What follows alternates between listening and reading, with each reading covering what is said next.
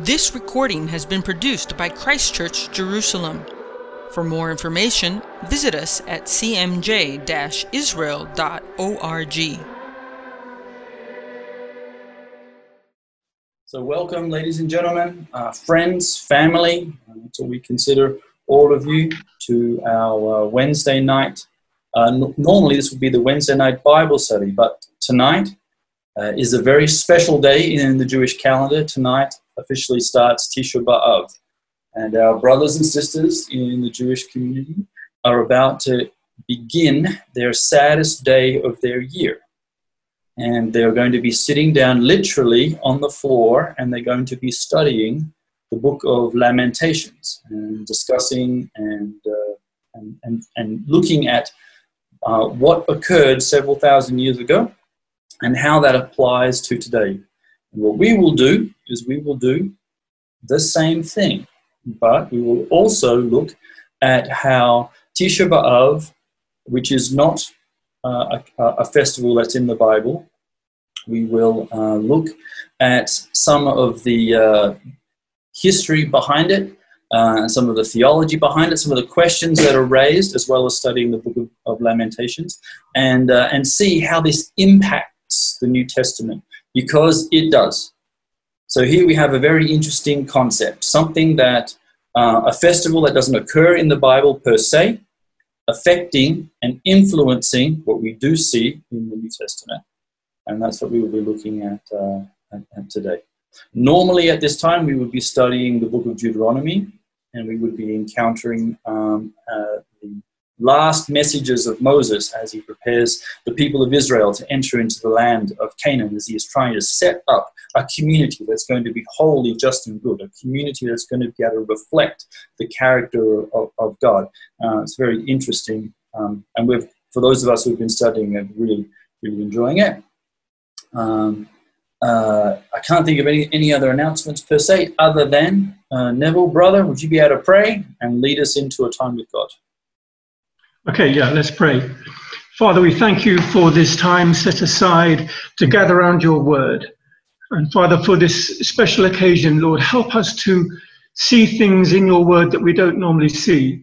Lord, your word says there's a time to mourn and a time to dance.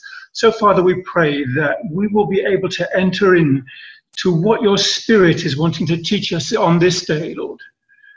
To feel the things that you feel, Lord, and to find the way through to repentance and into the, into the light of your light. We ask these things in Jesus' name. Amen. Amen. All right, so by way of introduction, today is Tisha B'Av. That's Hebrew for the ninth of Av in the Hebrew calendar. And this is an annual fast in Judaism on a day in which a number of tragedies are attributed, and I say attributed, to have occurred in Jewish history. Most importantly uh, is the destruction of the two temples, uh, which occurred in Jerusalem. Other terrible events that are said to have occurred on this day, and some of them can be proven, are, for example, the start of World War I in 1914 starts on this day as does the expulsion of the Jews from Spain in 1492 and again from England previously in 1290.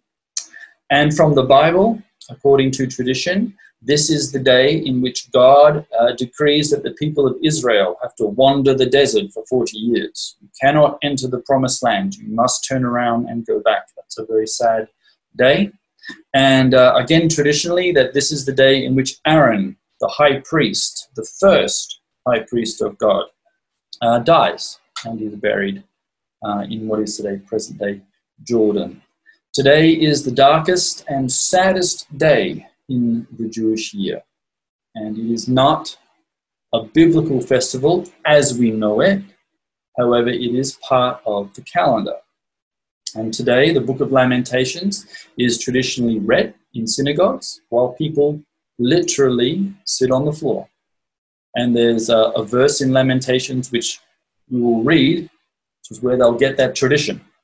So they'll sit on the floor and they will spend the next 25 hours reflecting on how we, not I, we as a people, have helped bring about all these events upon ourselves. We are not going to finger point. We're not going to cast the blame on anybody else. We will blame ourselves for this. That is almost countercultural to today, but that is what we'll be doing. It's a 25 hour fast. So, uh, religious Jews and the uh, observant Jews uh, will abstain from food, water, intimacy, pleasure, and beauty. They will not put on makeup. They will not wear good clothing. They will uh, not uh, you know, uh, engage in pleasant conversation with their friends. And uh, in the Mishnah, which is a early Jewish commentary that describes that the reason for this fast is to confess our sins, to analyze our deeds, and to improve our ways. Now, this is different from Yom Kippur, which is a fast in the Bible. And in Yom Kippur, you reflect on individual sins, about what you personally have done, and you focus on your relationship one with uh, another in the community. Tisha B'Av is a, is a day that focuses on the nation and focuses on uh, how we as a community have done and done wrong. So, what we're going to do tonight is we're going to look at uh, the nature of the temple, we're going to look at uh, the nature of um, uh, repentance, the nature of prayer, uh, and see, and then we're going to go through some of the biblical passages that relate to this uh, destruction uh, in the historical books of the Bible, and then we're going to read parts of Lamentations, obviously not all of it, but sections of it, and reflect on uh, some of the intentions that are there. And in a, in a very, very real way, um, we are going to be connecting with our brothers and sisters who are, who are mourning the destruction and examining themselves uh, this very night. And I think that's a very good thing. We, as uh, many people in, in the church, often think hang on, this isn't in the Bible, so why are we doing it? What possible uh, meaning has Tisha B'Av for me? And I think those are good questions, and, and we, should, we should ask them. Uh, and I'm going to suggest that there are things that we can learn. There are things that we might not uh, appreciate as much per se, but there are definitely things we can learn and apply to our community. For Jesus himself, our Master, the Messiah, had a very high appreciation of the temple, which means that, uh, that we don't uh, we don't think about Tisha B'Av because modern Jews do. We don't think about the temple because modern Jews appreciate the temple. We think about the temple because the Messiah did. And, uh, and as followers of the Messiah, we should uh, think about um, and, and appreciate the day for what, for what he did. Okay, so let's start with a discussion on the temple, because that's what uh, apparently gets destroyed in, in, in, this time. What is the temple? The temple of God, built by King Solomon, the wisest of men, and it's built in Jerusalem, the city of God, which is chosen by divine choice in the book of Deuteronomy, which we've been studying, to be the place where God is going to put his name. Now, this special spot on the planet is a place where heaven and earth meet. And if we are completely honest, without the temple, Jerusalem is just going to have been another provincial town far removed from the politics of the world. No one would have thought about this place. But because of the temple, then Jerusalem has indeed become the center of the universe. And it's interest, interesting that the very nature of a temple, the very, as soon as you put a temple in Jerusalem, it creates a paradox. What is the paradox? I hear you ask. Excellent question. Par- paradox is this on one hand, God is everywhere. Yes? Yes, God is everywhere. But on the other hand, God's very real presence is also in the temple. And so the temple itself, which is ordained by God, creates a paradox. And in, in, in the Bible, the Hebrew Bible, Jewish thought, loves to thrive in paradoxes, loves to exist in tension, loves to just uh, contemplate what seems to be uncontemplatable. Okay? God exists everywhere, yes, but God is also present in his temple. And the temple, I heard uh, uh, Mr. Pileggi describe it this way a couple of weeks ago when I was on the Temple Mountain uh, with him. He, he described the, the Temple Mountain, the temple, like a router, like a modern day router. This is where heaven and earth met. This is where the presence of God was 100% felt, but at the same time, like a router, it was spreading the presence of God to all points of the earth. And that, and that made the temple something incredibly special. Now, Jerusalem is uh, un- undeniably the unrivaled center of Jewish life. Not only is it the capital uh, uh, of the country, but it's also the, uh, the, the center of, of the Bible. We look and pray towards Jerusalem. And the temple, that was the heart of Jerusalem. It's the only place, the Temple Mountain, the only place in Judaism that had and has an inherent sanctity. What is that? I hear you ask. Boy, you guys are asking some good questions. What does it mean to, to, to, to be sacred? How do, you, how do you make a sacred place? Well, uh, what makes a place sacred? I guess the simple answer God's presence. Let's remember that when Moses had um, brought his, uh, was wandering around the desert, uh, he encounters uh, a place a burning bush on top of a mountain while looking for a lamb. And then what does God say? It says, You take your sandals off because you're standing on holy ground. Now, what made that ground holy? Was it some special type of sand? Uh, was it a special type of sheep? No. It was the presence of God. Now, once the presence of God was in, in that place, somehow that, that, that um, presence, that spirit, that Shekinah, that light, that power had infused the ground, that this was now a holy place. And, uh, and Moses had to remove his shoes. Now, with the presence of God in the Temple Mountain, that meant that there was a special now, a special sacred place on the earth. And uh, holiness like uncleanliness. Now, un, uh, sorry, uncleanness. Uncleanliness seems to be something else. Okay, uncleanliness, you haven't had a shower. Uncleanness, holiness, and uncleanness. Those are two concepts in, the, in Jewish tradition that can actually be transmitted from person to person and from thing to thing. So if I'm unclean and I, I touch you, then you become unclean too. You have to get yourself clean. Um, it's not a sin, it's a thing. No one's 100% sure what that thing is, other than it's a thing.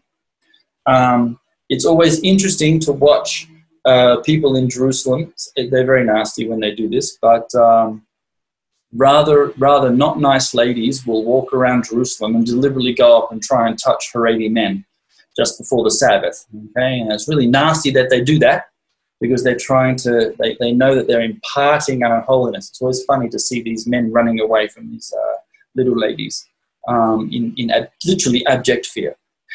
Uncleanliness can be transmitted, but so can holiness. Holiness can actually be imparted to another person or another thing. And you actually can see this happening in, um, in the book of Acts, which we studied a couple of years ago where um, the apostles are, by the power of the Spirit, healing, praying, casting out demons, and their very sweat is infusing their headbands, and they take them off and they send them to other cities. And, and, and people who touch them, who have been who have been who are sick, get healed. So somehow you can actually impart holiness when you've walked into the temple, when you visited the temple uh, to worship the Lord. You brought your offering, you brought your family, you engaged in a sacrifice, you engaged in prayer, you engaged in discussion in the, in the courtyards. You left Jerusalem not the same way you, you, you entered. You left Jerusalem with a little touch of heaven, somehow. Moses himself, when he was standing before the Lord and walked away, his face radiated the, the holiness of God, so much so people couldn't, couldn't stand it. So holiness is infectious, it's transmittable, as is uh, uncleanness, and so the temple itself had a very real effect on the planet. So, the presence of God sitting inside a, a, a temple, having an incredible effect on the, on the planet. The people of God coming to be with the Lord as He commanded. Man, why would you ever want to lose such a thing? And, uh, and that's what happens on, on this day, or what is attributed to happen um, on this day. So the Tisha B'Av, the ninth of Av, um, is the day that we com- commemorate this, uh, this event. But is that the day that it actually happened? Well, that's a good question. I hear you ask. Let's actually read some of the texts that occur. Now, I before I begin, um, remember your faith is not in your Bible. What's your faith in?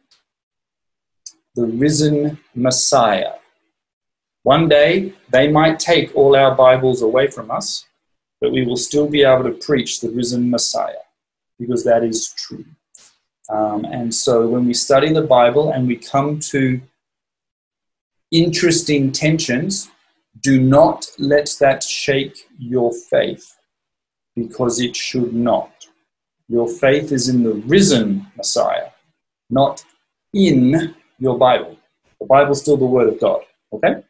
So let's have a look. First, first verse chapter we're going to look at is the, the description of the destruction of the temple in Second Kings. Second Kings ch- chapter 25. Okay. 3, 3 to 9 is a little, little bit that I'd like to read.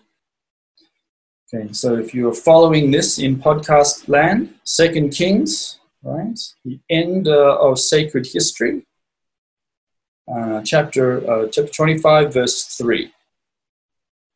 By the ninth day of the fourth month, so we're in the fifth month, fourth month, the famine in the city had become so severe there was no food for the people to eat.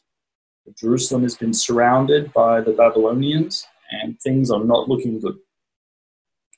And then the city wall was broken through, and the whole army fled at night through the gate between the two walls near the king's garden. Though the Babylonians were surrounding the city, and they fled toward the Arava, this is the desert. So the, uh, the Jewish fighters are attempting to run. But the Babylonian army pursued the king and they overtook him in the plains of Jericho. All his soldiers were separated from him and scattered. He was captured. He was taken to the king of Babylon in Riblah, where the sentence was pronounced on him. They killed the sons of Zedekiah before his eyes, and then they took out his eyes, and they bound him with bronze shackles, and they took him to Babylon. On the seventh day of the fifth month, that's of, in the nineteenth year of Nebuchadnezzar, king of Babylon, Nebuzaradan, the commander of the imperial guard and official of the king of Babylon, came to Jerusalem. He set fire to the temple of the Lord and the royal palace and all the houses of Jerusalem. Every important building he burned down. Okay, so that's the account of the destruction of the temple in Jerusalem in Second Kings. So, what day does it say that Jerusalem was destroyed there? On the, the seventh. seventh. Correct. The seventh of the fifth month. Okay, hang on. Um, I'm 100% sure that we celebrated on the ninth. What's going on? Well, we need another account. Let's have a look at Jeremiah. Jeremiah chapter 25. Next one. So Jeremiah, sorry, Jeremiah 52. 52, reading at uh, verse 12. So this is um, Jeremiah, who's an eyewitness. Okay? Not 100% sure who the author of Kings is, but um, Jeremiah is an eyewitness to this account. And he says, On the 10th day of the fifth month, on the 19th year of Nebuchadnezzar, king of Babylon, Nebuzaradan, commander of the imperial guard, who served the king of Babylon, came to Jerusalem. It's very reminiscent of what's happening in Second Kings. It almost uses the same Hebrew. He set fire to the temple of the Lord, the royal palace, and all the houses of Jerusalem. Every important building he burnt down. The whole Babylonian army under the command of the imperial guard broke down all the walls around Jerusalem. Nebuzaradan, the commander of the guard, carried into exile some of the poorest people and those who remained in the city, along with the rest of the craftsmen, all those who deserted to the king of Babylon. But Nebuzaradan left behind the rest of the poorest people of the land to work the vineyards and the fields. So, according to Jeremiah, who's an eyewitness, what day was the temple destroyed? The 10th. So, we have an interesting piece of tension. The two dates that we actually have recorded in the Bible don't say nine. So, what are we doing today? I hear you ask. Man, that's a good question. Joseph Flavius, everybody's heard of him, Jewish historian who uh, wrote a, um, uh, an account of the destruction of the Second Temple, says that the Second Temple was destroyed on the 10th of Av. And uh, he records this in his book called Jewish War, chapter 6, line 250, for those that would like to look it up. So we have Josephus and Jeremiah linking the, the same day together. Jeremiah is linking first and second temples destroyed together. But Kings and Jeremiah are not agreeing. What happens? From a literary archaeology, does anyone understand the term literary archaeology? This is where um, you look at sacred texts, and the texts that we have, while I have a Bible, and it's all written in the same color ink on the same color pages with you know, nice little pictures and, and notes and things, seems to look like it's one text. But the real manuscript doesn't look anything like this at all what I'm what if I was looking at the Bible in reality, I would see treasure troves, houses full of different manuscripts, different translations, uh, uh, different different languages, um, all talking about the same thing, and uh, they're not always the same. And so literary archaeology looks at the differences and tries to figure out why some things are different. Are they copyist errors? Are they different versions? Where are they getting their information from?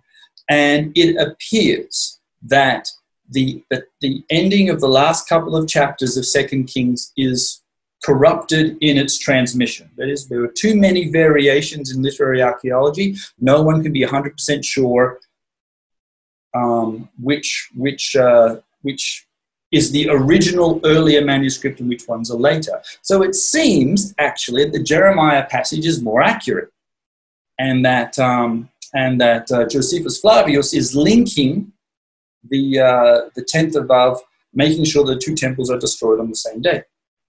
Hang on, but we celebrate today on the 9th. What's going on? I hear you ask. Ah, that's a good question. And this now we get into um, the in the rabbinics, the Mishnah, the way the Jewish people love to examine tensions. And, and I got to tell you, Jewish people love it. Whenever there seems to be a problem in the Bible, what we might call a problem, that is never bad news for Jews. Okay, Jewish people are like, oh, great, good. Now I really got to wrestle with it, and they do. And so we see in some early, early um, rabbinic texts, uh, one of them called uh, Seder Olam Rabbah, the uh, order of the world, uh, very early rabbinic text, looks at uh, Jewish history, and, um, and uh, in it, it says that uh, the two temples were destroyed okay, on the same day. Excellent. But not only that, they emphasize that not only was the day special, they emphasize that everything about that day was special. And here is a, a quote. So Rabbi Yossi, Rabbi Yossi is a Galilean who is uh, in, the, in the first century.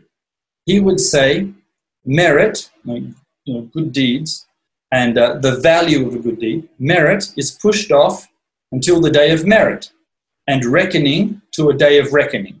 So it's not karma, okay? It, it uh, but it, it, it likes to suggest that things occur on the same day and in the same pattern. For example, Eve, a virgin, eats the fruit, hears the word of God, disobeys, and eats fruit. Okay? So, how do you fix the problem? You need another virgin, virgin to hear the word of God and obey, which is Mary. according to tradition, Eve eats the fruit on uh, Passover. Okay? When does the angel Gabriel, according to early Jewish tradition, encounter Mary? Passover. And so you see that the same focuses on same. So merit is pushed off to a day of merit, reckoning to a day of reckoning. When the first temple was destroyed, it was, it was the night after the Sabbath, and it was the year after a sabbatical year, and it was the service time of the Yehoyarib family, and it was the ninth of Av. The same is true of the second temple's destruction. It was a night after the Sabbath. It was a year after the sabbatical year. And the people serving in the temple were from the Yehoyarib family. The point is here is that not only did the dates match, but even the day of the week, the place of the year in the seven year cycle, and the same priestly family doing the service in the temple, everything matched. And this is a rabbinic way of talking. So they look at the two texts. One is seven, one is ten, and how do they match them? Believing that everything constantly, uh, uh, history repeats itself, that is, it, it, it occurs in the same way, same fashion, same time. The rabbis use a midrash to explain that the temple destruction took a period of four days. That is, the Gentile army initially encounter the temple, they take over the temple, and they straight away begin feasting and drinking and, and taking wine and beginning to pull apart all of the treasures and, and all that sort of stuff. But the actual fire wasn't lit until the evening of the ninth, meaning the actual real flames got full bore on the 10th. That's their way of trying to do their midrash to come through their, uh, this discussion. Uh, and so the ninth of Av becomes the important day in the Jewish year. Now, okay, how early did this tradition occur? Well, we don't know. However, there is a hint, even within the Bible itself, that something was occurring on this day before the Second Temple. And you will read this in the prophet Zechariah. So if we turn to Zechariah, there's Zechariah chapter 8. In Zechariah chapter 8, uh, verse 19. Actually, may as well start at verse 18. The word of the Lord Almighty came to me. The prophet is speaking. This is what the Lord Almighty says the fasts of the fourth, the fasts of the fifth, the fast of the seventh, the fast of the tenth month will become joyful, and they will become glad occasions, and they will become happy festivals for Judah. Therefore, love truth and love peace. If you go to commentaries, both Jewish and Christian, and uh, you get to this line if anybody actually comments on this line. The, the, the, same answer is given. No one has a clue what fasts Zechariah is talking about. Now, Zechariah is a post exilic prophet, that is, he's after the um, Babylonian return. So the temple has been destroyed, we've been in Babylon, we've had Ezra and Nehemiah, we have uh, begun to rebuild Zerubbabel's temple, not, not King Herod's yet. We've got something going on. And fasts have been added. Four fasts have been added to the calendar, but it does not say what they are. Uh, but, it, but one does occur on the fifth, in the fifth month. So there was something occurring in this month, in the sec- early Second Temple period, and they were fasting in mourning. Or what were they fasting in mourning? There's not much to go on other than the destruction of the temple. And so something had occurred in Jewish history that required them to focus on, on this event. And so it's a pretty good suggestion that this would be the, uh, the fast or the feast, the fast of, um, of Tisha B'Av. But notice that, um, which is a sad occasion, but the hope is that there will one day be hope, joy, and a future, which you will also see in the book of Lamentations. But there is an interesting sentence at the end. Therefore, love, truth, and peace. So, something about these fasts was anti truth and it was anti peace. And the, the intention was, brothers and sisters, we have to turn our hearts towards truth and peace because something happened where we didn't.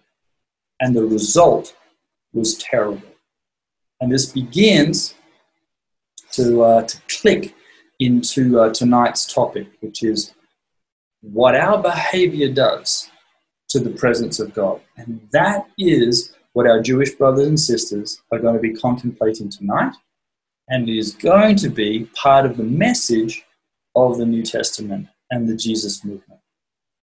Uh, and also, just interestingly enough, is that um, the Karaite Jews. Has anyone ever heard of the Karaite Jews? Guys, you heard of them? Yes. The Karaite Jews are, uh, they actually were a very large Jewish movement about, um, um, about a thousand years ago. There was still quite a large number of them. But um, these are Jewish people who did not accept um, the teachings of the rabbis. That is, I mean, a few of them, but not all of them. So they didn't accept um, the, the codified books of, of Talmud and Mishnah. They had their own sort of oral traditions, but they really focused on the text and, uh, and, and, and keeping true to the text. And so they looked at, at Second Kings and Jeremiah, and they saw something occurring on the seventh and something on the tenth. And uh, so, what was their conclusion? Better fast on both days. So, Karaite Jews to this day fast. They have two fasts, one on the seventh and, and one on the tenth. And um, and that's why they, they read them in, in sort of parallel. What does the destruction of the Second Temple do for Judaism? This is a really big deal. The destruction of the temple decentralizes the religion. What's interesting is in the book of Deuteronomy, it focuses on a place. It says, don't make your sacrifices wherever you feel like it make sure you go to the place that I'm going to choose. But once the temple has been destroyed, now I encounter a theological shock. Uh, and, and, and it produces a paradigm shift in the Jewish people and in the way that they read essentially everything. Okay? So we need to re examine the importance of sacrifice because now we actually can't make any of them. we need to re-examine the the uh, the, the, the intention and, uh, and and empowerment of prayer. Seeing as how now I'm praying outside the land of Israel, is that actually possible? Is it not? Um, I have to re-examine what my behavior did to actually bring about this this event, and I re-examine the power of, of repentance. So by the time we return, and it's very short, 70 years is not a lot of time really, in terms of like the grand scheme of things. But within 70 years, two generations, the Jewish people have had a complete rethink of their entire theology. Same texts, texts haven't changed. But now we're having a hard look at, uh, at, the, at, at the, what Moses was trying to tell the people to write these the laws on your heart. And, and this ends up with what we see as uh, Judaism in the Second Temple period. The Judaism that is essentially the Judaism of Yeshua, and Judaism uh, of Jesus. And so it's actually, while the, the, temp- the, the Tisha B'Av is not a, uh, a fast in the Bible, that is true, but the event is actually very important to the way we interpret and understand Scripture. Okay, so uh, any questions relating to our topic so far? Otherwise, we will go into the book of um, book of uh, uh, Lamenta- Lamentations. Okay. Okay, so Stephen. Oh no, that's a private one. I'll, I'll yeah, I'll get that one separately. Okay, so let's have a look at uh, at the book of Lamentations now. Okay. Aaron, I did have a question real quick before you um, went on, but you know, the whole, could you expand a little bit on the whole idea of you know God is everywhere, but also in His temple? I know that's that's that He's establishing there's a correct way now to approach Him. Okay, so that's a good question. So, uh, Yvonne from Brazil. Okay, the, the temple itself, once we had constructed a tabernacle or once we had constructed a temple, um, we encountered a paradox. And the paradox is we understand that God's everywhere. He's in heaven, and Solomon says, you know, when he builds a temple, there's absolutely no way that the universe can contain you. So, how do you fit inside a box? I mean, that's just. And uh, um, um, so, so, so how do I how do I uh, how do I hold these things in tension? And that begins the the sort of kind of understanding that yes, God is on one hand in heaven, of course, and He sees everything. I get it, but at the same time, He turns around to Solomon and says, "My eyes and my heart are always here."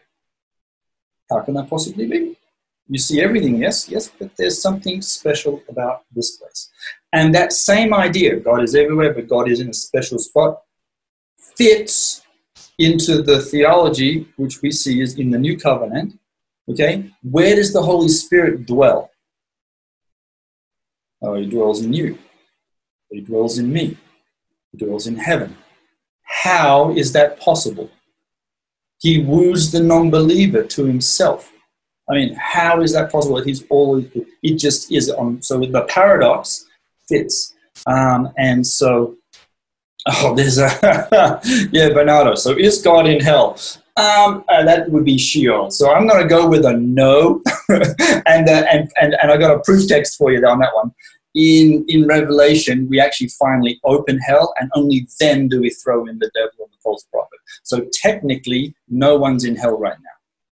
So there you go. That's a that's a good one, Bernardo. Yeah, he's got in hell on, on Hell and Sheol are not the same place and not the same. Correct. Thing. Okay, so yes, that's correct. Sheol, uh, uh, Sheol, the realm of the dead, and hell are two different places. Mm-hmm. And hell, unfortunately, over over two thousand years, they've become one place in our theology, but they are not. Um, Revelation's very clear. We we open that up at the end, throw all the bad guys in. Okay. So wait, Aaron, go back to the paradox. Go back to the paradox. Uh, back to the paradox. yeah. One more shot at the paradox. Okay. Go for it. What's the okay? So the paradox.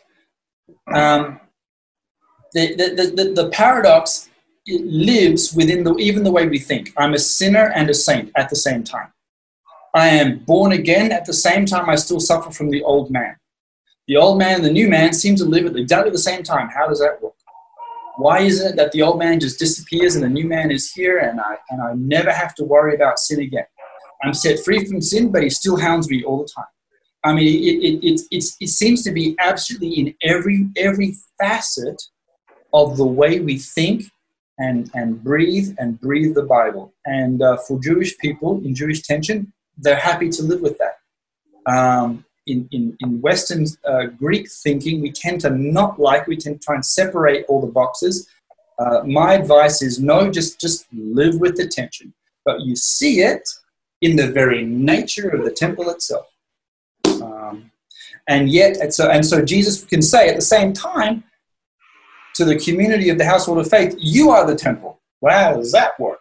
I mean, I'm not physically a building, but I am uh, I'm, I'm, I'm, i physically got the spirit of the Messiah in me, but at the same time, he's, he's, he's somewhere else. Um, okay. So, looking at the book of Lamentations, which in Hebrew is called Echa, which literally Hello, Aaron. Yes, brother from Nigeria? Yeah. Yes, yeah. Thank you, Aaron. Before we just move into Lamentations, um, you, you did mention that um, the death of the first um, high priest as Aaron happened on the um, 9th of Av. Yeah. Uh, but we have it recorded in Numbers 33 that it was the first of Av. Yes. And um, yeah, I just want to know if it's the same um, kind of conclusion that we have exactly. in the it's exactly that. Jeremiah. Yeah. Yep. Yep. What they do is they they look at various things that occur in the Bible and they go, "Oh my gosh, I know what it says, but let's move it here because this is really important." And it is true that a, a, large number of nasty things have occurred on the same day.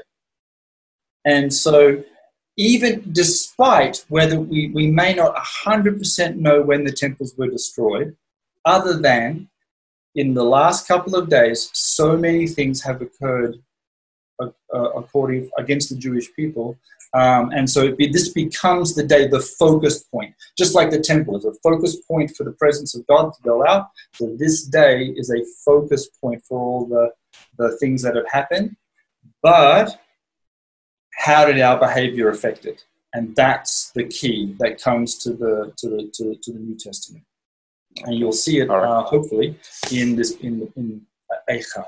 So Eicha, the Book of Lamentations. Okay, Eicha, which is named after the first uh, word of the Bible. Uh, Eich, Eicha literally means how. So we got a book called How. Okay, Lamentations is the name given in the scroll in the Septuagint. What is the Septuagint, I hear you ask? Well, that's the Greek translation of the Hebrew Bible. Now, there are several different versions of Septuagint, they're not all the same. Okay, there are five laments or poems that are in this book.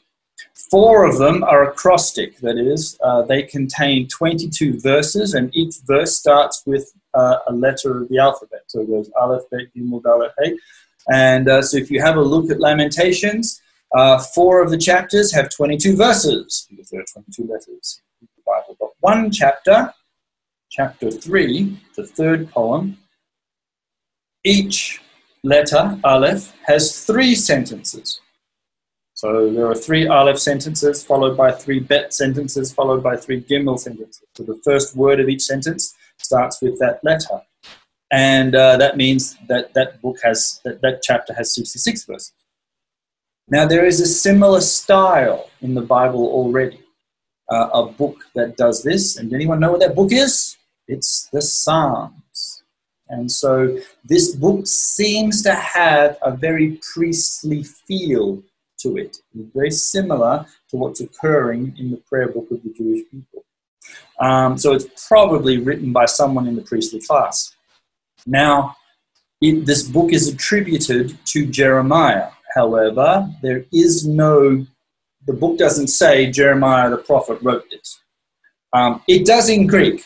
So if you actually have a look at Septuagint, doesn't matter which version of Septuagint, and there are, are a few, whether it's the um, uh, Roman one or the Alexandrian one, um, they all start by saying, um, and it came to pass after Israel had been carried away into captivity and that Jerusalem had become desolate, that Jeremiah sat weeping and he lamented with this lamentation over Jerusalem. And he said, and so the uh, in the book of verse in, in the Septuagint, the, the book of Lamentations comes immediately after Jeremiah and just before a book called Baruch, which is not in our Bibles, but is in everybody else's Bible. Um, in the Hebrew Bible, it comes in the in the in the writings, but in the older Hebrew manuscript, it was, it was very early attributed to Jeremiah. He is a member of the priestly class. He comes from a family called uh, Hilkiah. Uh, he was told by the Lord not to marry and have children because of the coming in destruction that was going to face Jerusalem, which is not what priests were normally to do. They were normally meant to uh, fulfill the commandment to be fruitful and to multiply, but he was not. Um, and uh, and and it does, and all ancient sources attribute the book uh, to him. So there you go. So we will follow their tradition, may as well. And so the book starts How deserted lies the city, which was once so full of people. Now, our Jewish brothers and sisters are sitting on the floor right now reading this. Okay? And they're, they're contemplating that the city that was deserted, so full of people, she is now like a widow who once was great amongst the nations. She who was a queen among the provinces has now become a slave.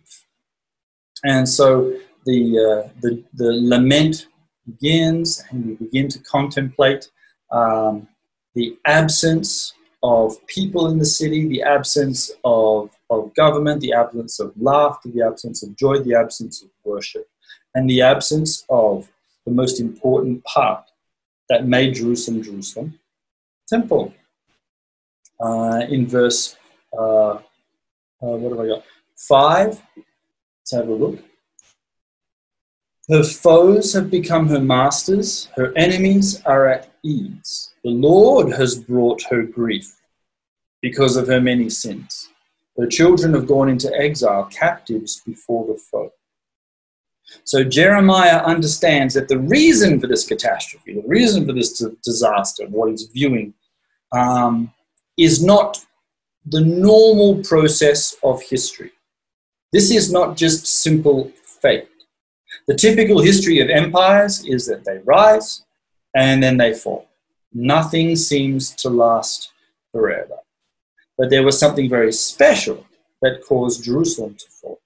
And straight away at the beginning in verse 5, what is it? It was our sin. Okay? The, uh, the Lord has brought her grief, has brought Jerusalem grief because of Jerusalem's sins. Okay? In verse, uh, let's have a look at 9.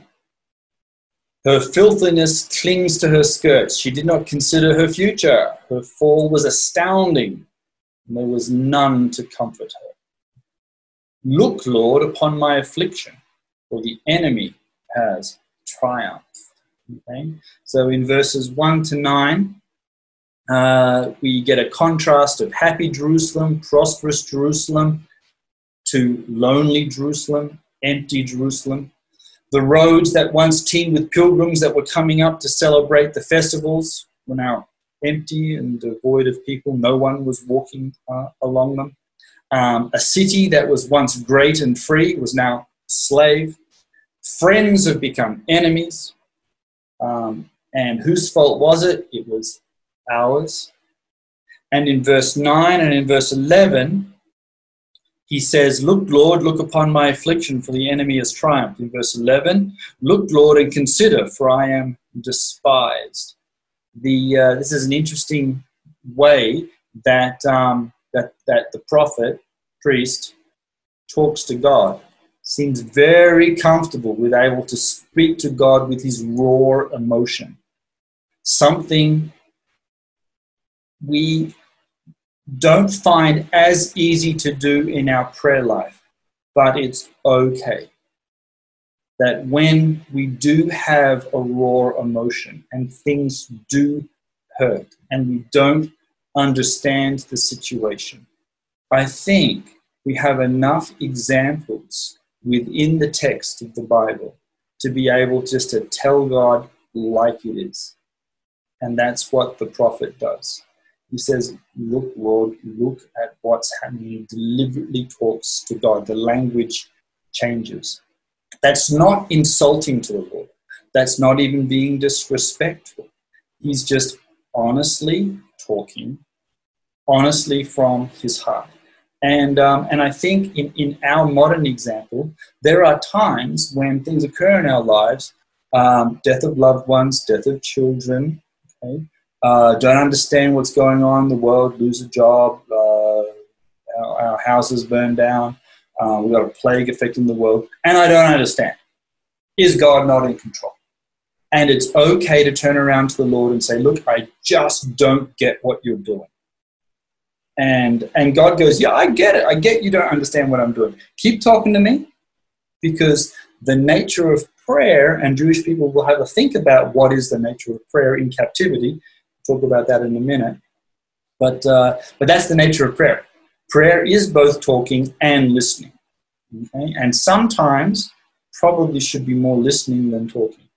But it's okay to tell God what you think. Just as Habakkuk says, be prepared for our rebuke. So here is our prophet, and he says, Look, Lord, do you not see what has happened? Our enemies have come and snatched everything. Even though he's already admitted uh, we kind of brought this upon ourselves. So in um, in chapter two, in the second dirge, we get uh, uh, uh, a metaphor that's that's very familiar with the Jewish people.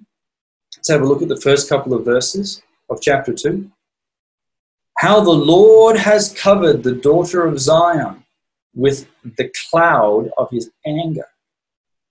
He has hurled down the splendor of Israel from heaven to earth. He has not remembered his footstool in the day of his anger. Without pity, the Lord has swallowed up all the dwellings of Jacob. And in his wrath, he has torn down the strongholds of daughter Judah. He has brought down her kingdom and its princes down to the ground in dishonor. Okay, so what metaphor do we see being used in here? Metaphor of the cloud. Now, if we said the cloud uh, and God, God, cloud, what's the first thing you jump to? What's the first clouds we get in, that are connected to the Lord? Mount Sinai. There you go. The, the cloud is God's presence, wraps him when he comes down. So we've got him visiting um, the, the cloud in Mount Sinai. What went before the children of Israel in the desert? There was a cloud. Once we actually build a tabernacle and we actually have God in, in, in our midst, what seems to be part of that?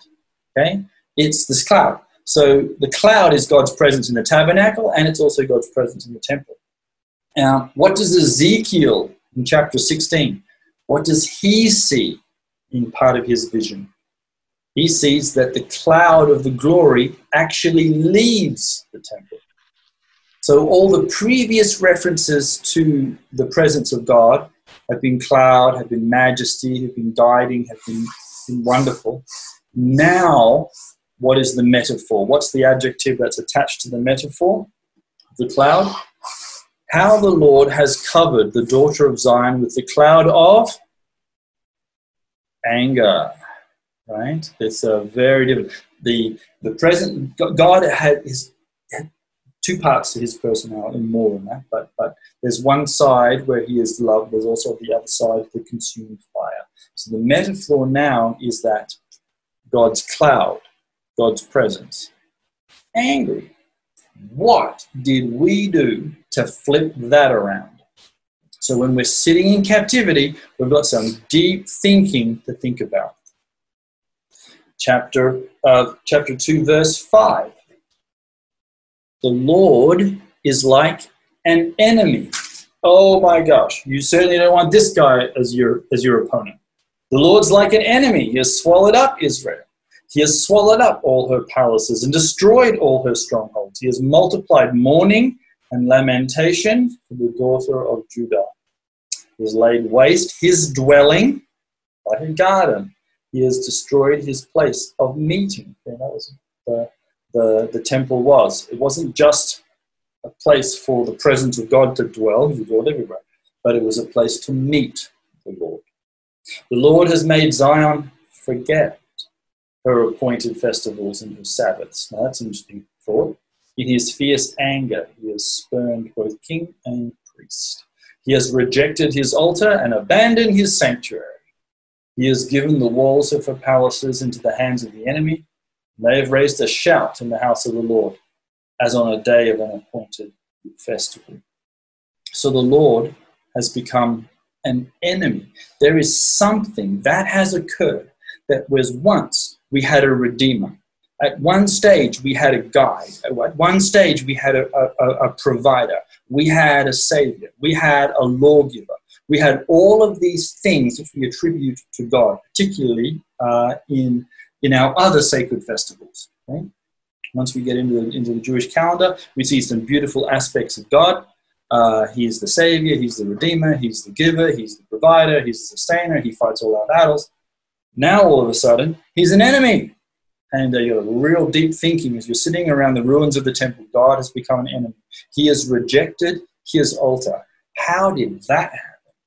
Okay, and uh, he's rejected his sanctuary. Now, um, for those that don't know, okay, um, I'm an Anglican, and uh, and so when we worship, we have a tendency to worship on Sundays, though we worship all the time during the week, and um, there's parts of the service where I'm standing around the altar of the Lord and I'm standing there with my brothers and sisters. Our hands are raised and we're just worshiping. We're singing Holy, Holy, Holy, which is reflected from Isaiah and from Revelation. And all I can think about when I'm doing that is that, oh my gosh, there are people all over the world standing around the altars of God praising the Lord and sending their, their prayers.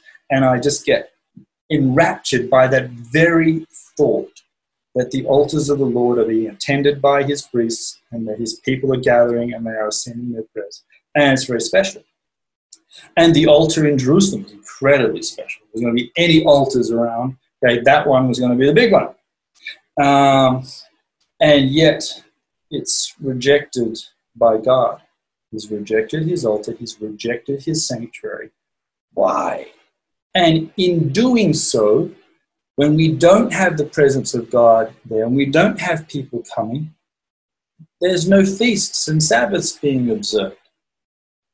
Okay? Now they are, they are restarted in Babylon. The Sabbath was observed in Babylon. Festivals were observed in Babylon. Prayer three times a day is observed in Babylon. Okay. But the keeping of festivals and the keeping of Sabbaths has not saved the temple.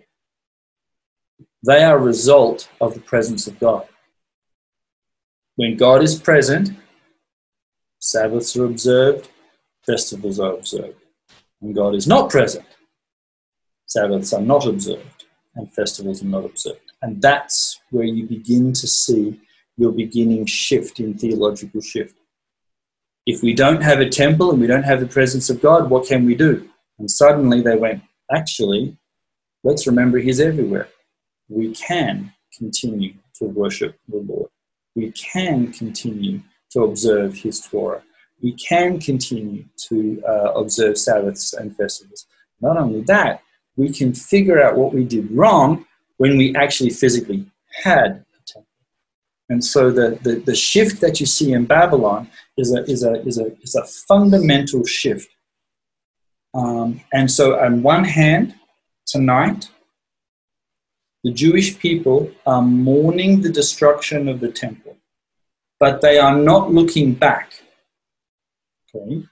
They're not pointing fingers and saying, their sin destroyed the temple.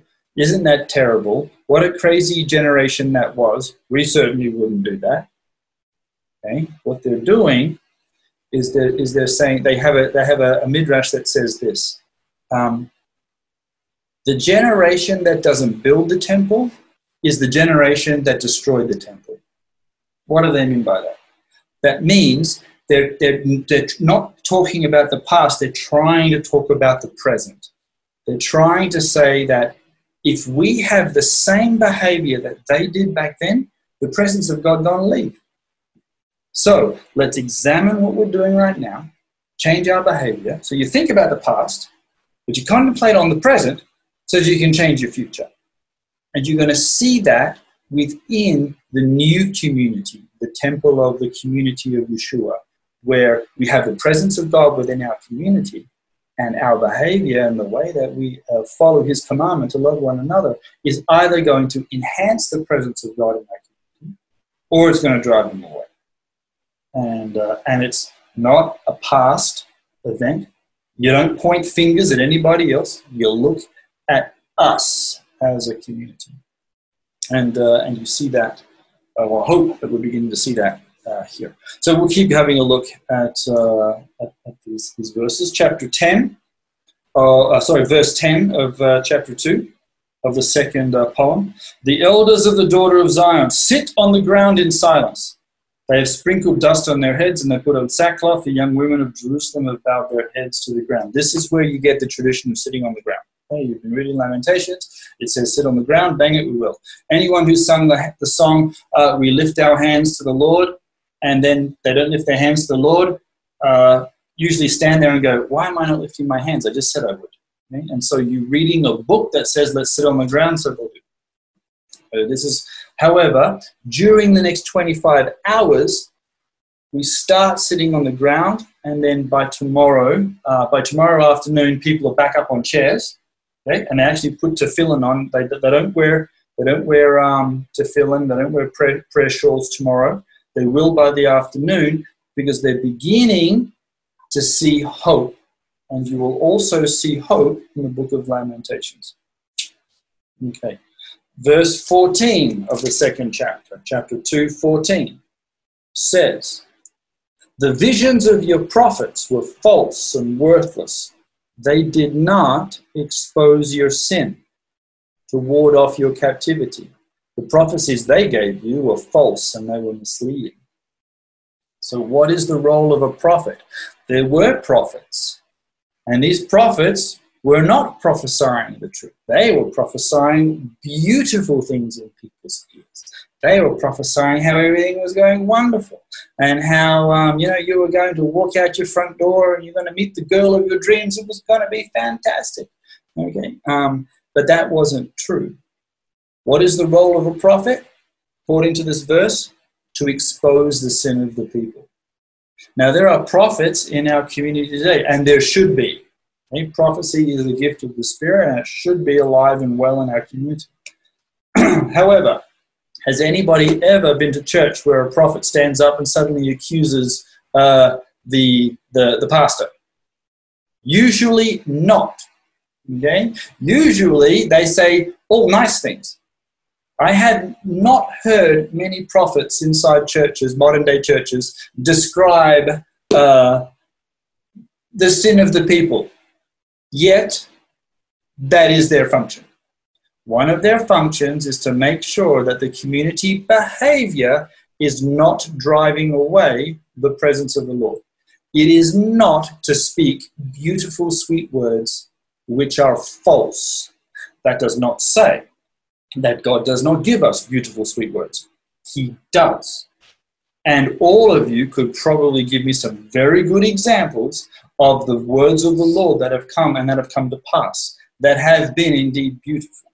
And for those that are from Canada, uh, I remember this long trip across Canada we took with the 10 white trucks, where amazing sorts of prophecies were coming to, to pass that had been prophesied months ahead of time.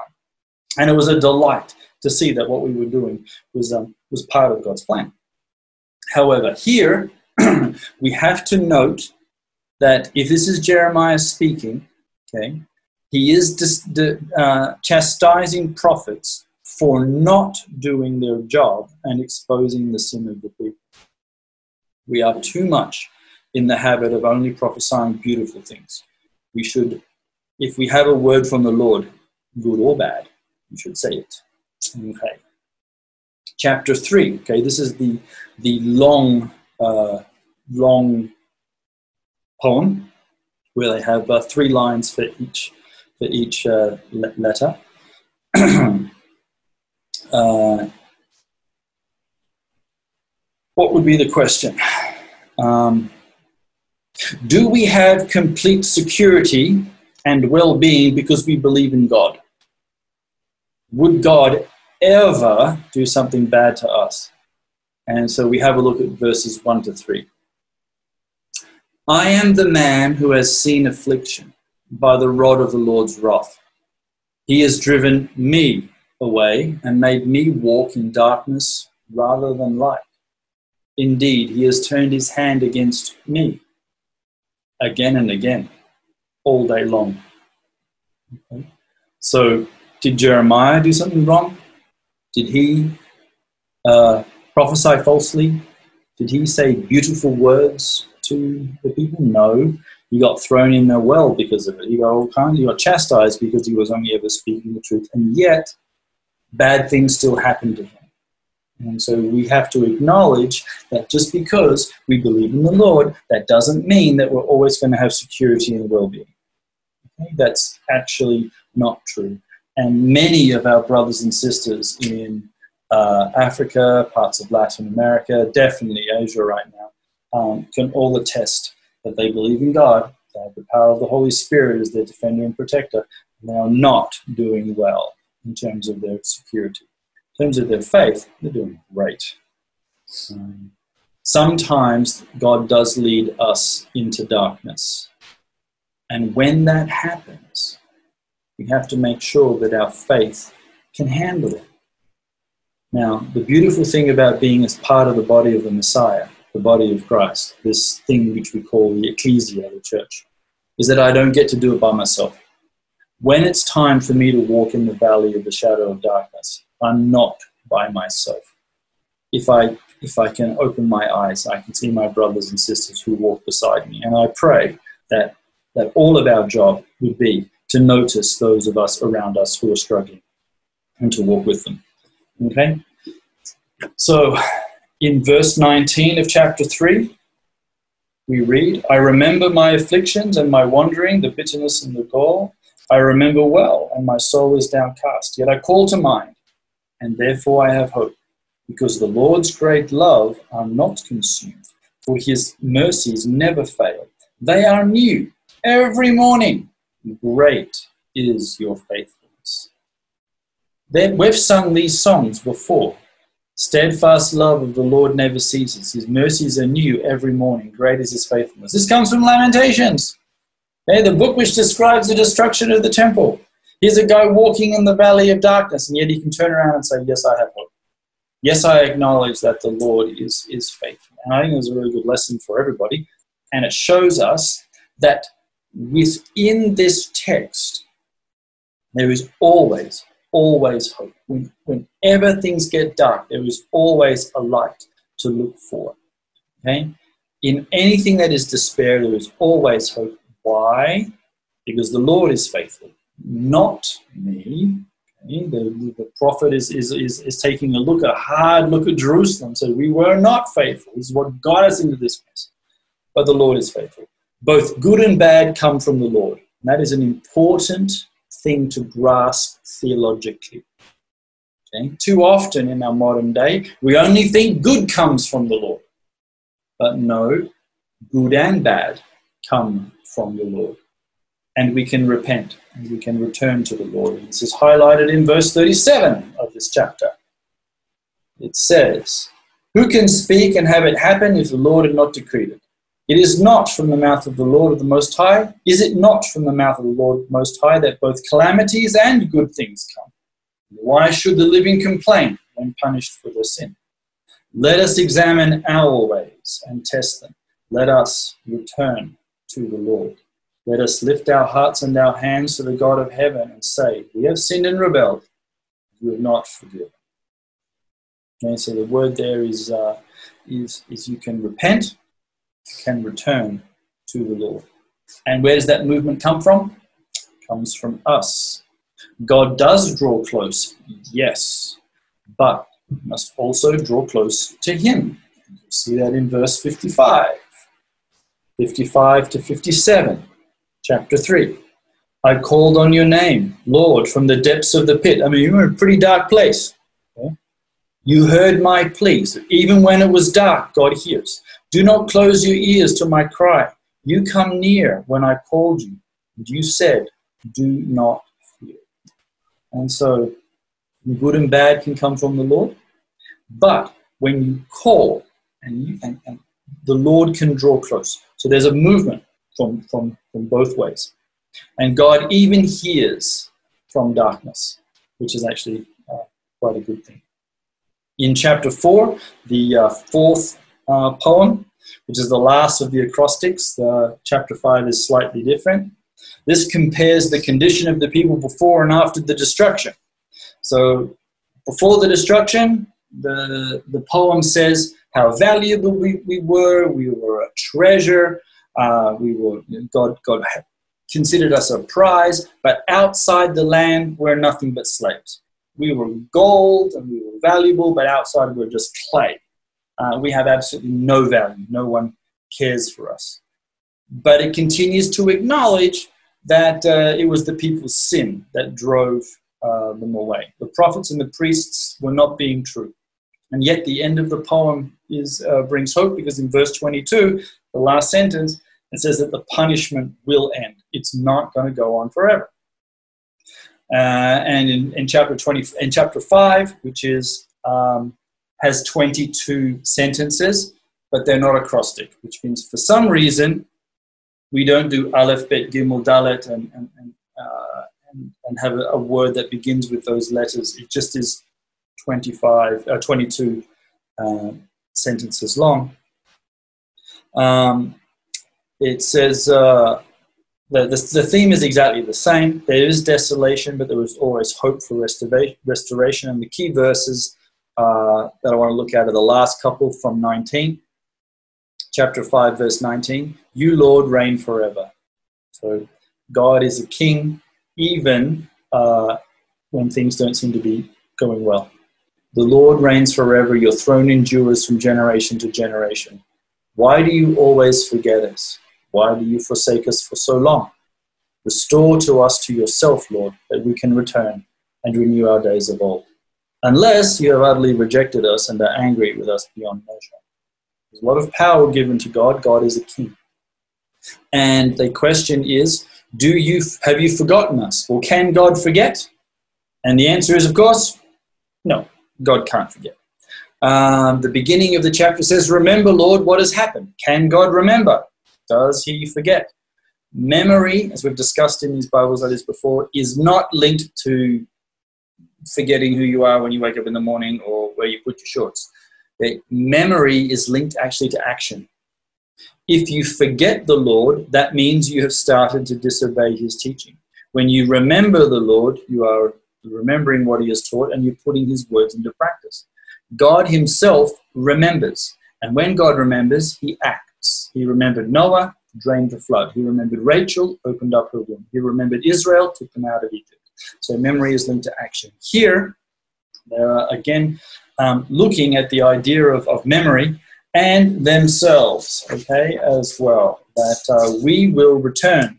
Because the word restore here, shuv, is the same root word for repent. So restoration and repentance go hand in hand. And it's all about, and it's all in the context of behavior. And so, Jewish people, carted away into Babylon, rethink the idea of the presence of God, no longer in a place, but everywhere, including captivity, including deepest, darkest Babylon. Can we remain faithful? Yes. What can we do? We can repent. And so that's what you see in the New Testament. First words of Jesus when he comes out of the desert repent, for the kingdom of heaven is at hand. Right after he's done his, his uh, 40 day fast.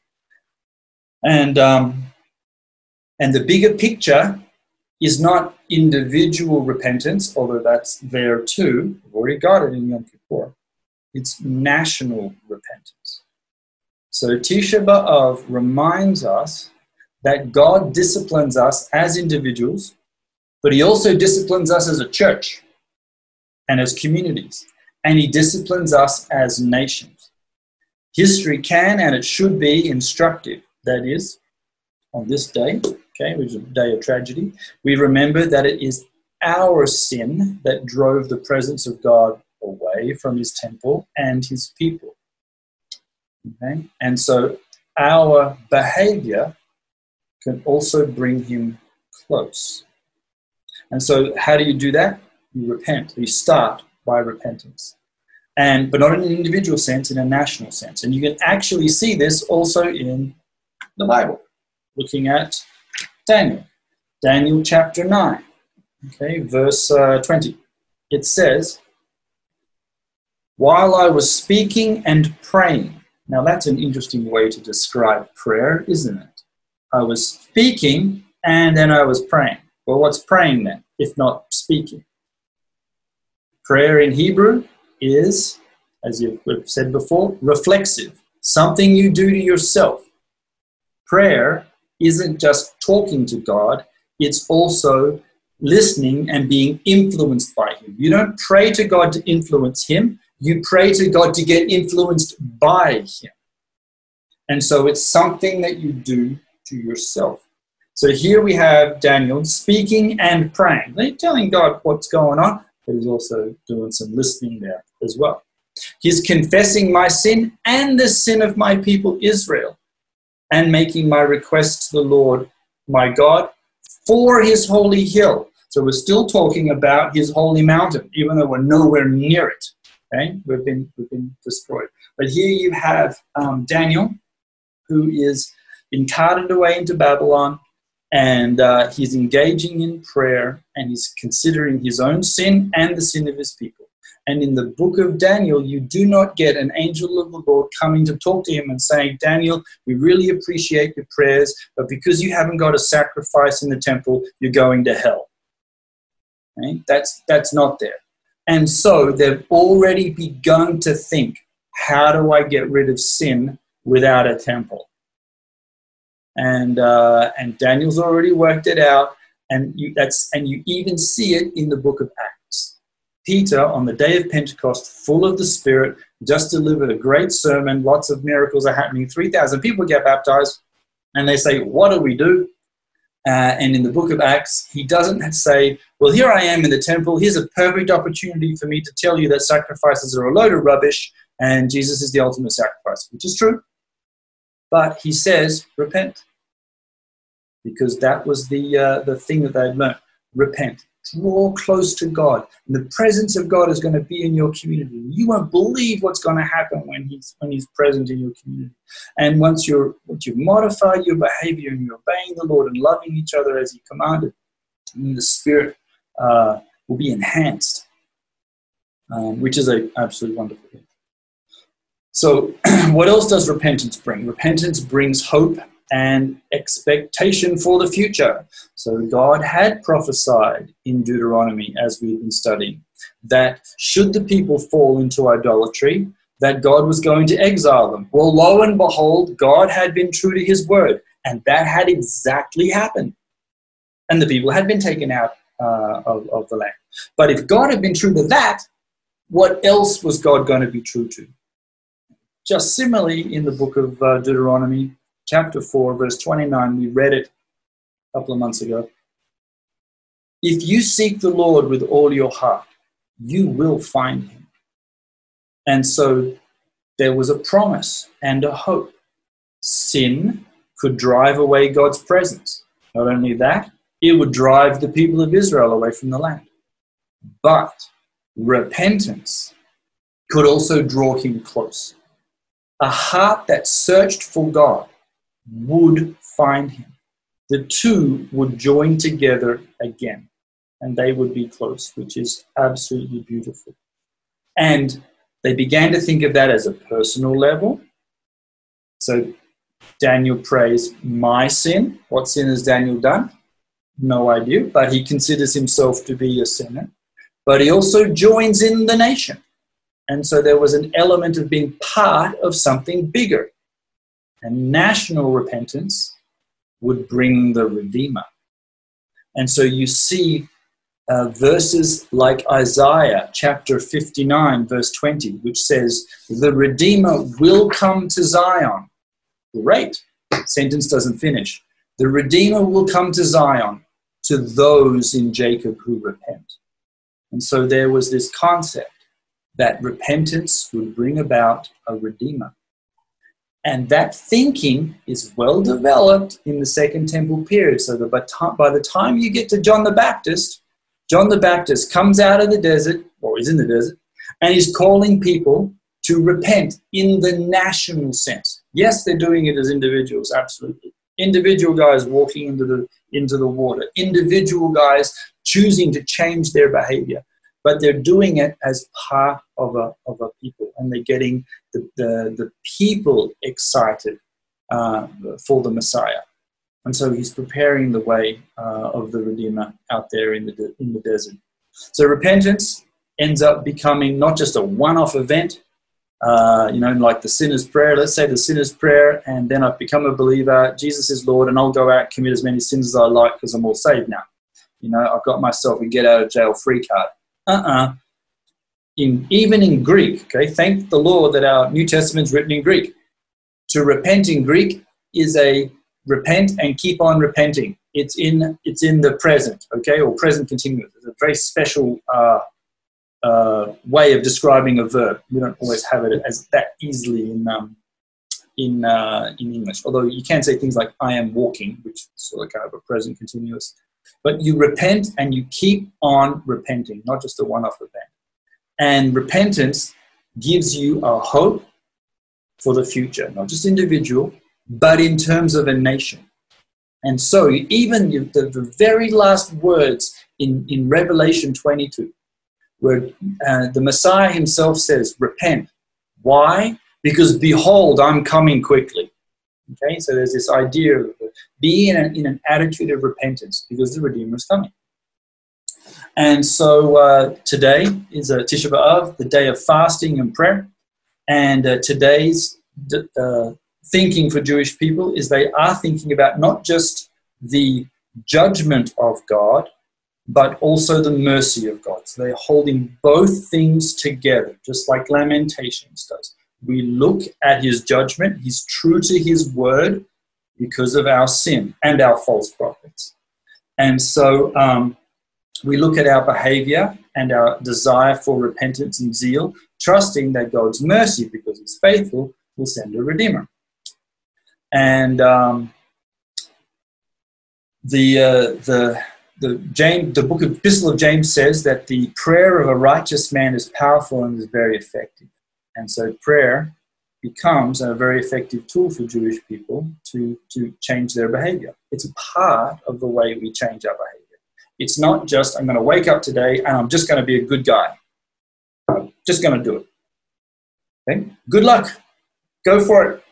I suggest wake up and pray. Wake up and pray, listen to the Lord, and, uh, and get influenced by God to how to change our behavior. And, and so, do we do this individuals? Yes. But we also do it as a community. And we see that community prayer, which is uh, uh, linked into this community behavior, which drove away the Spirit of God, community prayer and community behavior can enhance the presence of God. And you can see it in the way Yeshua, Jesus, teaches his disciples to pray. How does the Lord's Prayer start? Does it start, My Father who is in heaven? No. It's our Father. It's a community. It's about us. Why? Because the temple, everything that occurred in the temple, is now being done in the Messiah and in the community of the Messiah. The presence of God was in the temple. The presence of God is now in the temple of the community of the Messiah. And the behavior that the people had around the temple drove God's presence away. The, the, the, the behavior of the community of believers today can drive away the presence of God. And you can see it. How many churches do we like to poke fingers at because they've gone liberal, they've sold the gospel, we don't even know what gospel they're preaching. And when you go there, there's no feeling of the Spirit he's departed. It's now an empty shell. Lots of empty chairs too, but it's also empty. And so we see. Hey, Aaron. Yeah. I'm sorry to interrupt. Um, in the chats, Aaron has a very good. Que- he has a very good um, observation and question. Yes. Okay, Aaron. Oh yeah, thank you for, for drawing that out. So Aaron um, Gan, great name by the way, Aaron, uh, says uh, am I saying that people can be guilty of national sin by being part of a nation, as in the case study of Daniel? Answer yes. You're part of the nation. The nation rebels. And so the good and the bad all suffer the exact same punishment. Okay? Unclean, uncleanness is transmitted. So the uncleanness of the community infects even the people who were good. Hopefully, it's going to be more like the other way around. But but, um, yeah, but the, the, it's the second half of what of his observation. Yes. so, how does this relate to Jesus being part of the Jewish people and not yet being guilty of any sin? Whoa, okay. So, what do we see Jesus doing when he comes out the desert and meets his cousin John? He gets baptized. Mm-hmm. Now, why is he being baptized? The guy hasn't got no sin, right? And you go, hang on, okay. yes, it's true. On one hand, absolutely, Yeshua has no individual personal sin, but he is part of the nation. He is identifying with his people, Israel. He is saying, We are going to expect the Redeemer. And the way we do it is we repent as a nation. I am going to do that too, although he personally isn't repenting for an individual thing, but he's joining in the national uh, framework of his people. So he also gets baptized. And not only that, I mean, John the Baptist looked at him and said, Dude, I should be being baptized by you. What are you doing? And, and this is the obviously the Aussie version. He says, Listen, cuz, it's quite all right. We're doing this because of righteousness' sake. This is all righteousness. This is part of the national movement as we're expecting the Messiah. We're fulfilling prophets, we're doing all kinds of things, and he is identifying as part of the house of Israel. and uh, and but he's not doing it because of, of sin. Okay, his, his personal one. Okay, hope that helps, Aaron. Okay, so Yeshua has to do it okay? because he is part of the Jewish people. Okay, so uh, we need to the things we can learn from Tisha B'av. It is not a biblical festival. That is true. However, seems to be part of the biblical framework. There are things that we can learn from this. This is we have decentralized the religion. God, yes, is in heaven, but is also here with us. The things that were occurring in the temple are now occurring within the people of the Messiah. And, uh, and so, and the behavior of the people could drive the presence of God away, or they could enhance the presence of God and their light to the nations. So, brothers and sisters, you and I got a big task ahead. We have the presence of God in our midst. No one here wants to drive him away. We all want more spirit. We want more presence. We want more signs and wonders. We want more prophecies. We want more of God. And so, how do we do that? We engage in prayer on a corporate level, not just individual, but let me also say, I'm not saying don't pray as an individual. I'm not saying don't read your Bible as an individual. I'm not saying don't sing to the Lord as an individual. I'm not saying love the Lord because he's very close to you. But don't, as Paul says to Timothy, don't give up the practice of meeting with the brothers. In fact, the uh, one of the first uh, commands that you find in, in the um, the book of the Didache, that's the uh, uh the teachings the ethics of, of the father. Sorry, the Didache. The ethics of the fathers. Correct. So we're looking at the early church, the early Jewish believers, and and the, one of the things is they say every day seek the company of the saints. So go to work, yes. Hang out with your pagan buddies, yes. But make sure that at some point you find the brothers. You, you need each other. I need you, you need me. We can pray, Our Father, forgive our sins as we forgive others who sin against us. We're all very community. There is individual, absolutely. Okay? But it's also got to do with uh, the community. You see that uh, highlighted in, in, in, um, uh, in this festival right now. In the Lord's Prayer, community identi- identity is in behavior, repentance, and forgiveness. They're all interlinked, just like the Jewish people are looking at right now. Today, they're trying to examine their identity as in behavior and corporate repentance and corporate forgiveness. Therefore, I think that you and I should take seriously national days of prayer. You know, when someone says, you know, we should pray uh, today, you shouldn't. you shouldn't say we shouldn't spurn those things and say, oh, you know, no, I can pray to God whenever I feel like it. No, get together as a as a country, get together as a community, get together as a group. Uh, I know most of us have national prayer houses. Okay, um, so you know, log on to their websites Find out when they're doing prayers. Join in. Okay. Um, we shouldn't point fingers at at, at, uh, anybody else. Oh, it's you know, you're you're a bad sinner and you don't preach very well and blah blah blah. You know, don't say those kinds of things. Humble ourselves. Acknowledge that our sin chases away the presence of God. Fix up our our communities. Start as couples. Start as families. Start as uh, as communities. Start as churches and um, and a community that's behaving like that, it's unstoppable. Okay? And as uh, Yeshua says, you know, the gates of hell can't stop my kingdom. You know, when when my kingdom is behaving, listening to my voice, and uh, and you know, following the commands of God, of, of God, love one another, and uh, don't grieve the Holy Spirit, then there'll be more of the Holy Spirit. There's going to be more signs of wonder, more power, and the devil can't stop it. The guy couldn't stop the gospel going around the world, so he's not that strong. Okay, um, he's strong, hurting some of the brothers and sisters, but he's not un- unbeatable. He's already uh, been beaten. And so I think that Tisha B'av uh, is a is a is a um, an event that we can learn a lot from. We shouldn't ignore it. That doesn't mean we fall in love with the temple because modern Jews do. Um, Jesus had a high appreciation of the temple ever since his uh, uh, uh, presentation in the temple with Simeon and Anna. He made annual pilgrimages with his family and then later his disciples. He wept over the city. He called the, the city the same as the prophets Jeremiah and Hosea, a house of prayer for all nations. And in zeal for his father's house, he drove out the money changers. So Jesus had a high appreciation. That meant that his disciples did. Where do we see the disciples spending their time in the beginning of the book of Acts? Hanging out in the temple. They didn't immediately shun it.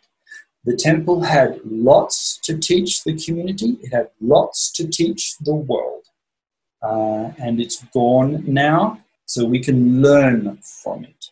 And as a community, we can take everything that we uh, can from the experience of the temple on the planet and put it into our own practice today as, um, as, as followers of the Messiah. Okay. Uh, Bethany Cohen says, Can you expound on this idea of having measures of the Spirit? Okay. Um, in the book of Acts, we studied uh, this um, um, at the beginning of book of Acts, chapter 1. Uh, Jesus tells his disciples, Wait in Jerusalem and you'll get baptized in the Spirit. And you go, Oh, that's interesting. Um, haven't they already got the Spirit?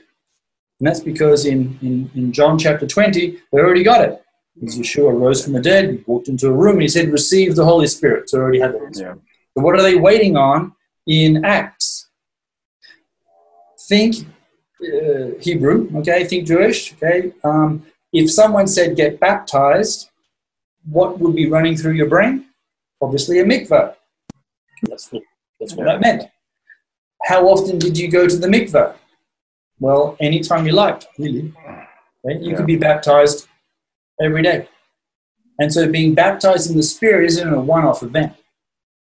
Okay? It's something that can happen every day. In fact, you should desire it. You want to be full of the Spirit every day. And so you see in the book of Acts many times when it says, Paul suddenly full of the Holy Spirit. I mean, he wasn't before. He was, but he got an extra bit. And so you have this, uh, this idea that the Holy Spirit can continually come upon the people, filling them up, overflowing head to toe. When you got baptized, you literally went under the water. You covered every bit of you. And that's what we want the Holy Spirit to be like in our lives. We want, him, we want to be covered head to toe by this guy. Right? We want every bit of us around. And, uh, and I think that's a, um, well, actually a, a blessing, because it's not just a blessing for me, it's a blessing for anybody around me okay, that would, would, would experience what's going on in the spirit. Plus, just to link it back to behavior, because everything goes back to behavior, not, not works righteousness. Don't, don't put that in my mouth. The fruit of the Spirit is what? Love, joy, Love. peace, self control. Things you can see, not just signs and wonders. Okay? The fruit of the Spirit is a behavior. Love is a behavior. Peace is a behavior. Self control is a behavior. Okay? Patience is a behavior. There's one of the fruits of the Spirit.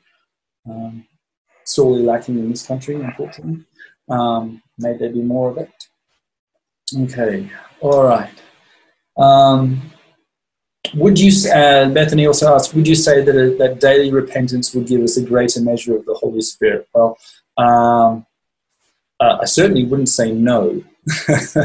let's let's just say that. Uh, never let anyone say don't repent, uh, especially when the Messiah says repent. And so I think one of the treasures that we have in our prayer life as brothers and sisters is that we can always come before it and say, Lord, I know I didn't live up to your expectations. I'm sorry. Don't leave me. And the thing is, He won't. There are so many promises that we find, not only in Lamentations, okay, where it says God will draw close, Okay? But in, in many of the prophets and in Deuteronomy, that if you seek the Lord, you will find him. If you get want to draw close to him, he will draw close to you. And uh, and so I think those are all all good things. Um, but let's let's start with the first words of Jesus. Let's um, especially as a, uh, as we're looking at today, we're the temple of God. We have the Holy Spirit. We do not want Him to leave our community. In fact, we want more of. We want an enhanced Spirit. We want an enhanced presence of God. Uh, and all of that will give honor and glory to God because it's going to reflect on his character, it's going to reflect on his name. Uh, it'll fight back the devil. um, it's going to be a blessing for us. Um, and uh, yeah, okay. I've just noticed that it's now 10 to 9. Um, well done for, for struggling with me on that one. All Any right, questions Aaron, regarding the day? I'm Yeah. happy to talk a bit more. All right, I just want to make a contribution on the, the last um, question that you just dealt with. Um, yes, it's very important for us to repent, but uh, we should keep in mind not to lose the assurance of salvation. Um, not repenting in the sense of that we are not anymore in the kingdom. Uh, Yeah. You know, yeah, that we should still have the assurance of salvation, just like in the prayers of Yeshua, he say, Our Father. While at the end, he says, Forgive us of our trespasses. But yet, he was still, you know, our Yep. trespasses as to forgive those who trespass against us. So The guy's not lose the already sinning and he's still talking to God. So that, that's a good thing Yeah. to know. And also look at King David. What has King David done? He's, he's committed murder. Don't take your Yeah. Holy Spirit from me. Okay, so Yeah. so there is there is Yeah. in, in that in that tension that you find in the Bible, there's those that that the sin of the people drove the presence of God away. Now it wasn't just I did one thing wrong and God ran away. This was a long process yeah, a long process of concerted idolatry, of deliberate burning children to Moloch, of you know, just nasty stuff, right? Um, it was it was not just a one-off event. Uh, yeah. Aaron, can I just share Yeah. one? Yes, brother. Um, there's a verse in Lamentations 1:12 that I find really quite profound because it's about the darkness of sin and it resonates with what Jesus experienced on the cross. So I'll Okay. just read and see if you can see this connection. It says, Is it nothing to you, or you who pass by? Look and see if there is any sorrow like my sorrow, which was brought upon me, which the Lord inflicted on the day of his fierce anger. Mm, interesting, especially when that's connected to the anger of the cloud on Jerusalem. Yeah. Yeah, it, it's an interesting thought to take away. And it, it, it, this prophecy resonates with Jesus' experience on the cross in, in a way that's really quite profound. But I just, I won't say any more. Yep. No, it was great, mate. That was good. Yeah. All right. Okay. so- also, just to um, emphasize something you already said earlier on um, about um, how we view um, salvation. You know, more traditionally in the Christian church, we view salvation as more as individualistic thing, Yeah. and um, in, in in modern day Israel or in mainstream Judaism, they view it more as a nationalistic thing. Yeah. Um, yeah, even Paul emphasizing it, saying that and all Israel will be saved. You know, they, they, they see it in that way. But it's healthy to have the proportion of the two together to live a proper life. Yep, that's right. The the you're right, Samson. They they they symptom they they blend together. There is a sense Yeah. of individual salvation. There's also a sense of community salvation. As Paul says, work out your salvation with fear and trembling. Salvation is an event and a process. There is that time where you met the Lord. There is that time where you said, you know what, God, you are my King. Jesus, you are my Messiah. I accept your sacrifice. You know, all, all those kinds of things, sinners' prayers, blah, blah, blah. But then, doesn't leave it there. You work out your salvation with fear and trembling. Along comes the stumbling. Along comes us getting better. Along comes of us making mistakes, but trying better. And all of us are going to say, I hope, that we're better followers of the Messiah now than we were 10 years ago. Right? You know, that, you know, Yeah. today I'm not perfect, haven't got it all right, but I'm, I'm doing it a bit better than I was 10 years ago. And 10 years from now, Lord tarrying, I'm hopefully going to be doing a bit better. And um, that will not only make you know, my family happy, but it will make the Lord happy. Very much. Yeah. So Yvonne uh, has a, has a, a hand raised. To, wants to say something.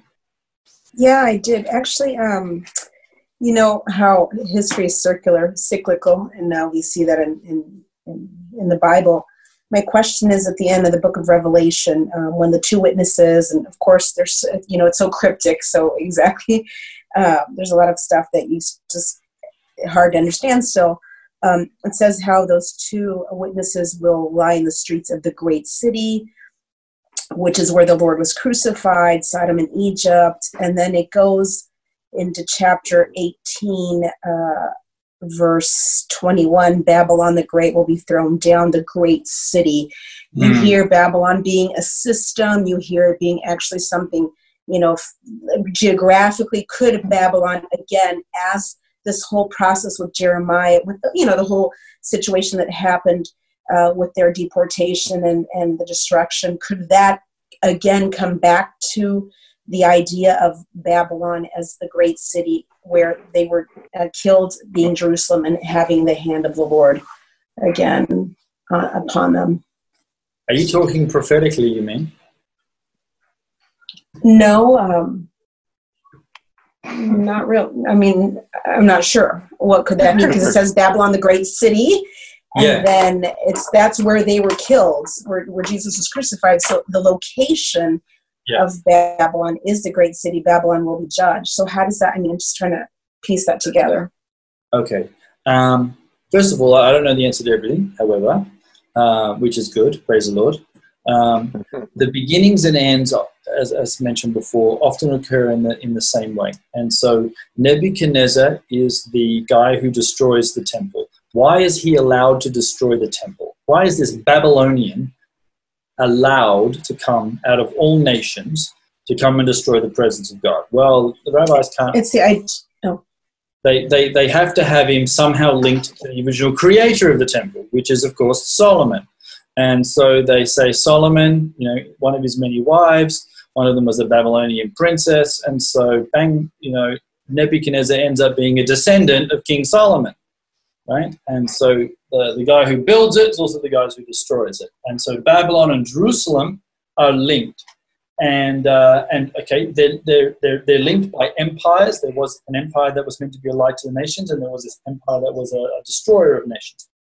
Uh, there is a, they're, they're linked in terms of spirituality. One is uh, the, the the kingdom of heaven, and the other one is the kingdom of darkness.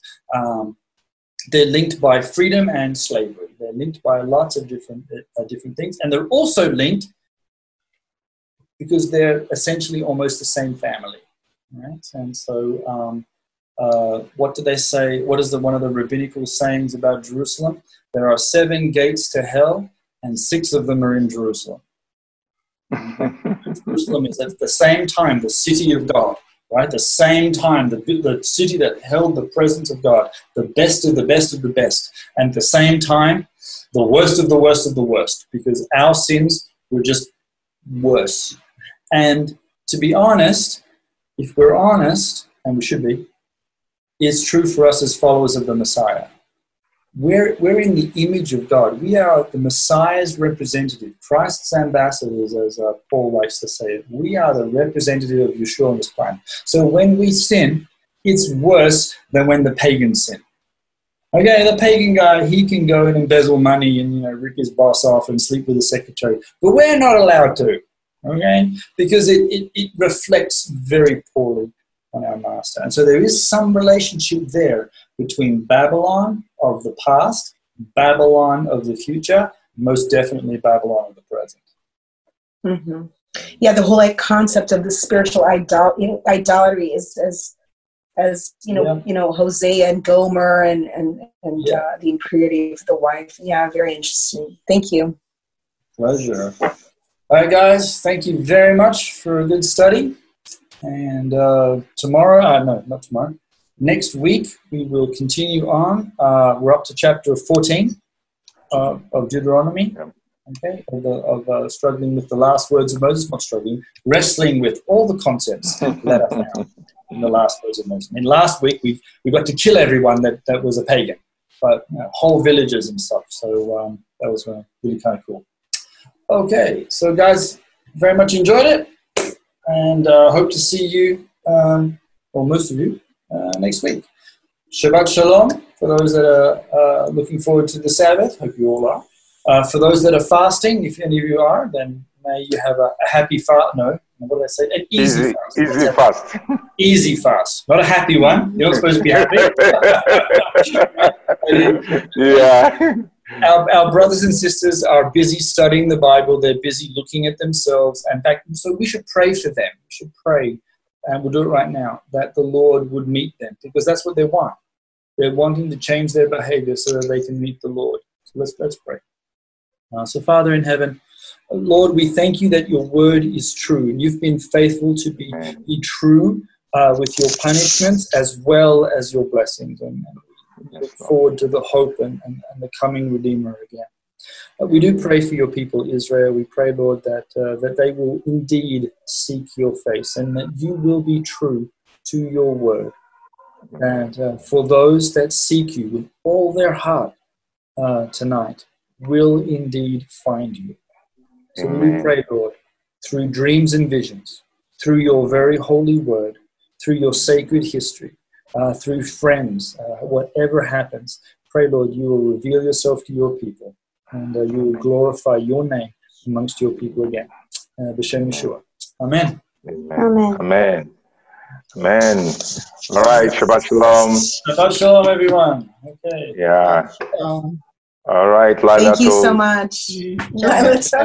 Thank you. Thank you for listening. If you've been blessed by this teaching, let us know by leaving a comment on our Facebook page, on SoundCloud, or by leaving a review in Apple Podcasts. You can offer practical support by giving a donation at christchurchjerusalem.org. Thank you, and blessings from the City of the King.